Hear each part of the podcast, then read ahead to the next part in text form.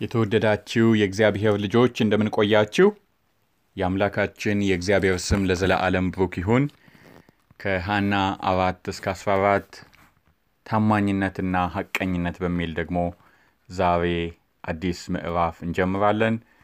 ባለፈው ምዕራፍ 28 ላይ ስለ ትሩዝፉልነስ ወይም እውነተኛነት ስናጠና ነበር።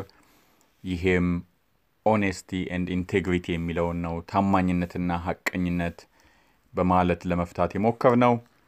እግዚአብሔር ይረዳናል። የዛሬንም ጥናታችንን ከመጀመራችን በፊት እንጸልይ። የበጎ ነገር ሁሉ ምንጭ እግዚአብሔር ሆይ ክብር ሁሉ ለዘለዓለም ለስምህ ይሁን። ብዙ ምስጋና፣ ብዙ ክብር ለአንተ ብቻ ይሁን። ጥናታችንን ባርክ፣ ልጆቻችንን ባርክ። እኛን ስናሳድግ በተለየ መልኩ ባርከን። አገራችንን፣ ምድራችንን በምሕረትህ በቸርነትህ አንተ ተመልከት።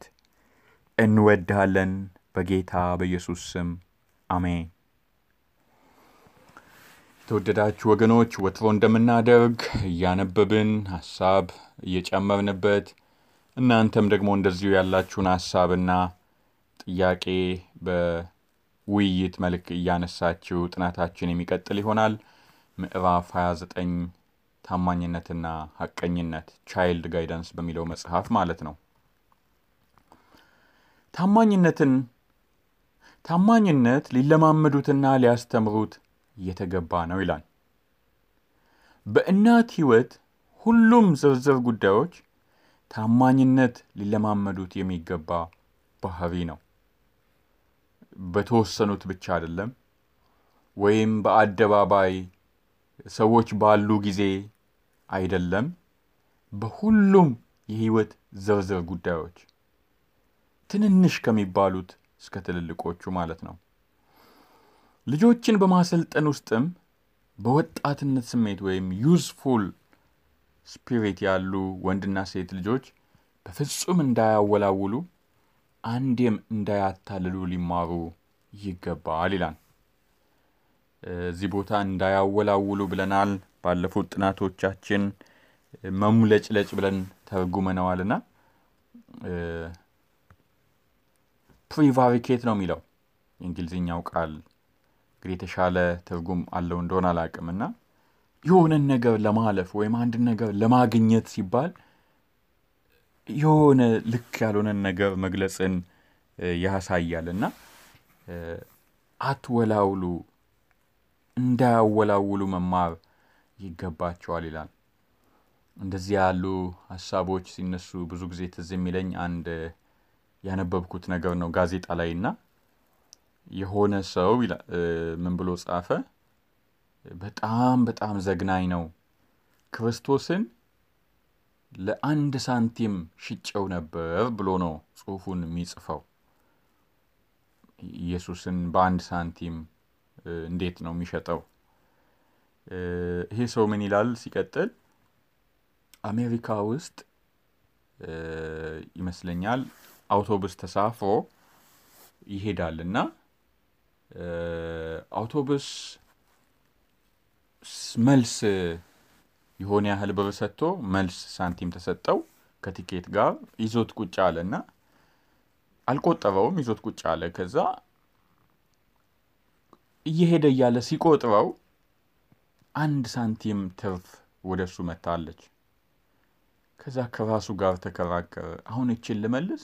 አይ እችን ብመልስ ምን ይጠቅማል? ልተው? እንዴት ተዋለው? የኔ ያልሆነ ሳንቲም ብቻ ተከራክሮ ከራሱ ጋር አውጥቶ አውርዶ የሆነ ሆኖ ሲወርድ ያንን ሳንቲም መልስ ወደ ሰጠው ሰው ጋር ሄደና ይቅርታ፣ ቅድም ቲኬት ስቆርጥ መልስ ወስጄ ነበር አለ እና ምን ችግር አለው? አይ መልሱ ላይ አንድ ሳንቲም ትርፍ እንደተቀበልኩ አይቼ ነው፣ ይሄው አንዱን ሳንቲም ልመልስ ነው አለ። ከዚያ ቲኬት የምትቆርጥ ሴት ወይም የሚቆርጠው ሰው ምን ብሎ መለሰልኝ አለ? አይ በቃ ፓስተር አውቅሃለሁ እኮ እኛ ሰፈር ቤተ ክርስቲያን በቅርብ አገልግሎት መጥተህ ነበርና ምን እንደምታደርጋት ለማየት ነው። አውቄ ነው አንድ ሳንቲም የጨመርኩት የሚል መልስ አገኘና በጣም ከባድ ነው።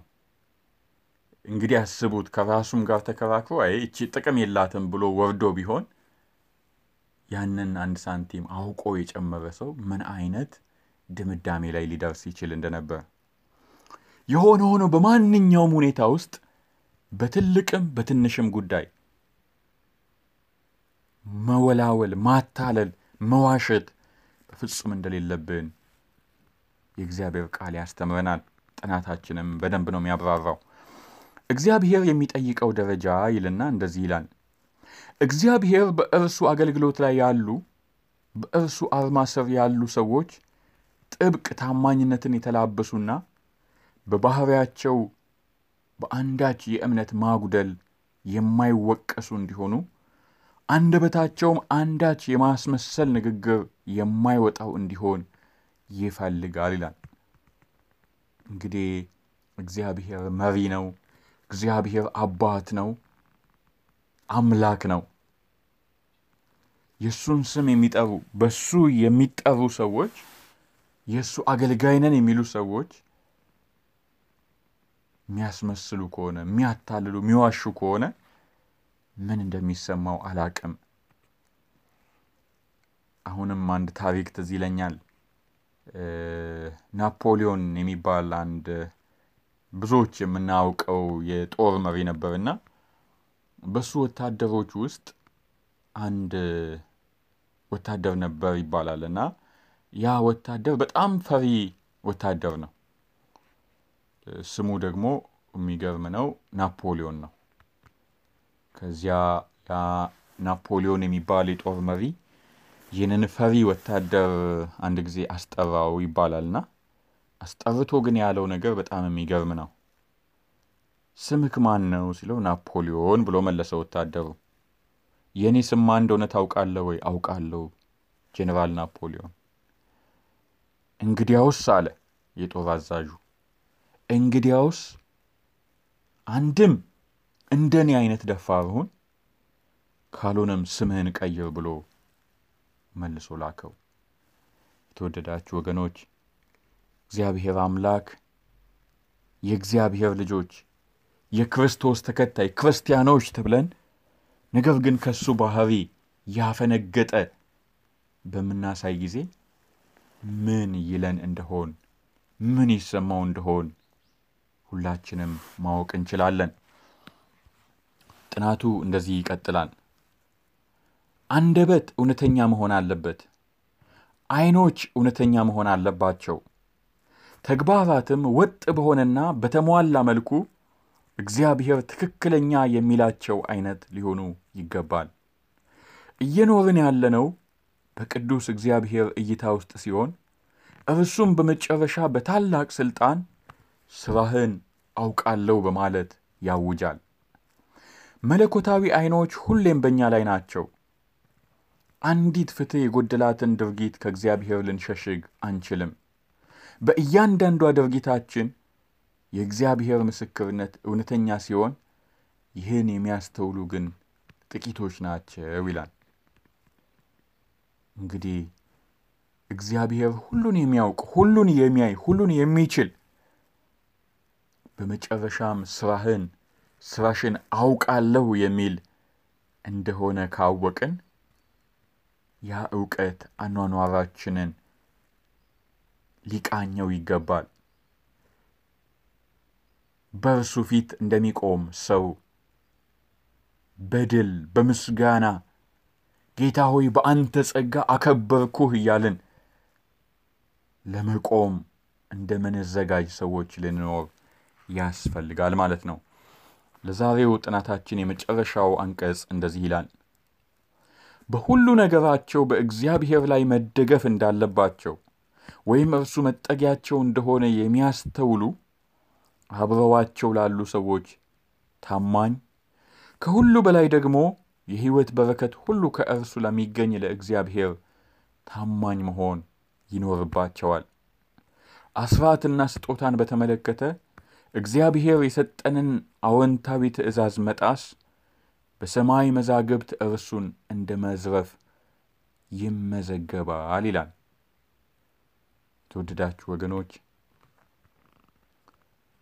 እንዴት ነው እኔ እግዚአብሔር ሆይ እርዳኝ እያልኩ እየጸለይኩ በሕይወቴ ባለ ትልቅ ጥያቄ ላይ መፍትሔ ማገኘው ረዳቴ እግዚአብሔር እንደሆነ በእርሱ ዲፔንድ እንደማደርግ እንደምደገፍ ያለ እርሱ ምንም እንደማልችል እያወቅኩ አጠገቤ ላሉ ደግሞ አታላይ አጭበርባሪ የምሆነው እንዴት ነው? የሚያየኝ አምላክ መልካም፣ ቅን፣ ንጹሕ እንደሆነ የሚፈልግ አምላክ የሚፈልግ አምላክ የእኔ ረዳት ሆነው እኔ ደግሞ በአጠገቤ ላሉት ሌላኛውን ማንነት ላሳይ በፍጹም አልችልም ማለት ነው። ሌላው ደግሞ አስራትና ስጦታን በተመለከተ ቃሉም ላይ ይላል ሰርቃችሁኛል ይላል።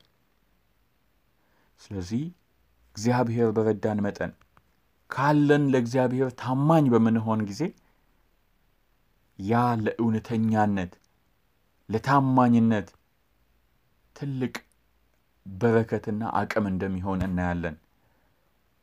እንግዲህ አላውቅም አንድ ሰው ሰርቆ ዘርፎ ከዚያ ውስጥ አስራት ለቤተ ክርስቲያን የሚመልስ ካለ መቼም በጣም አስገራሚ ነው።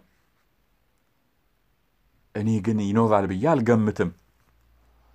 የሆነ ሆኖ ታማኝ ለሰዎች ለመሆን ታማኝ ለእግዚአብሔር ለመሆን አንዱ ጥሩ መመዘኛ መለኪያ እግዚአብሔር የሰጠን አስራት በስጦታ እሱን የምናመልክበት አምልኮ እንደሆነ እናያለን። ሰንበትም እዚህ ላይ ሊጨመር ይችላል።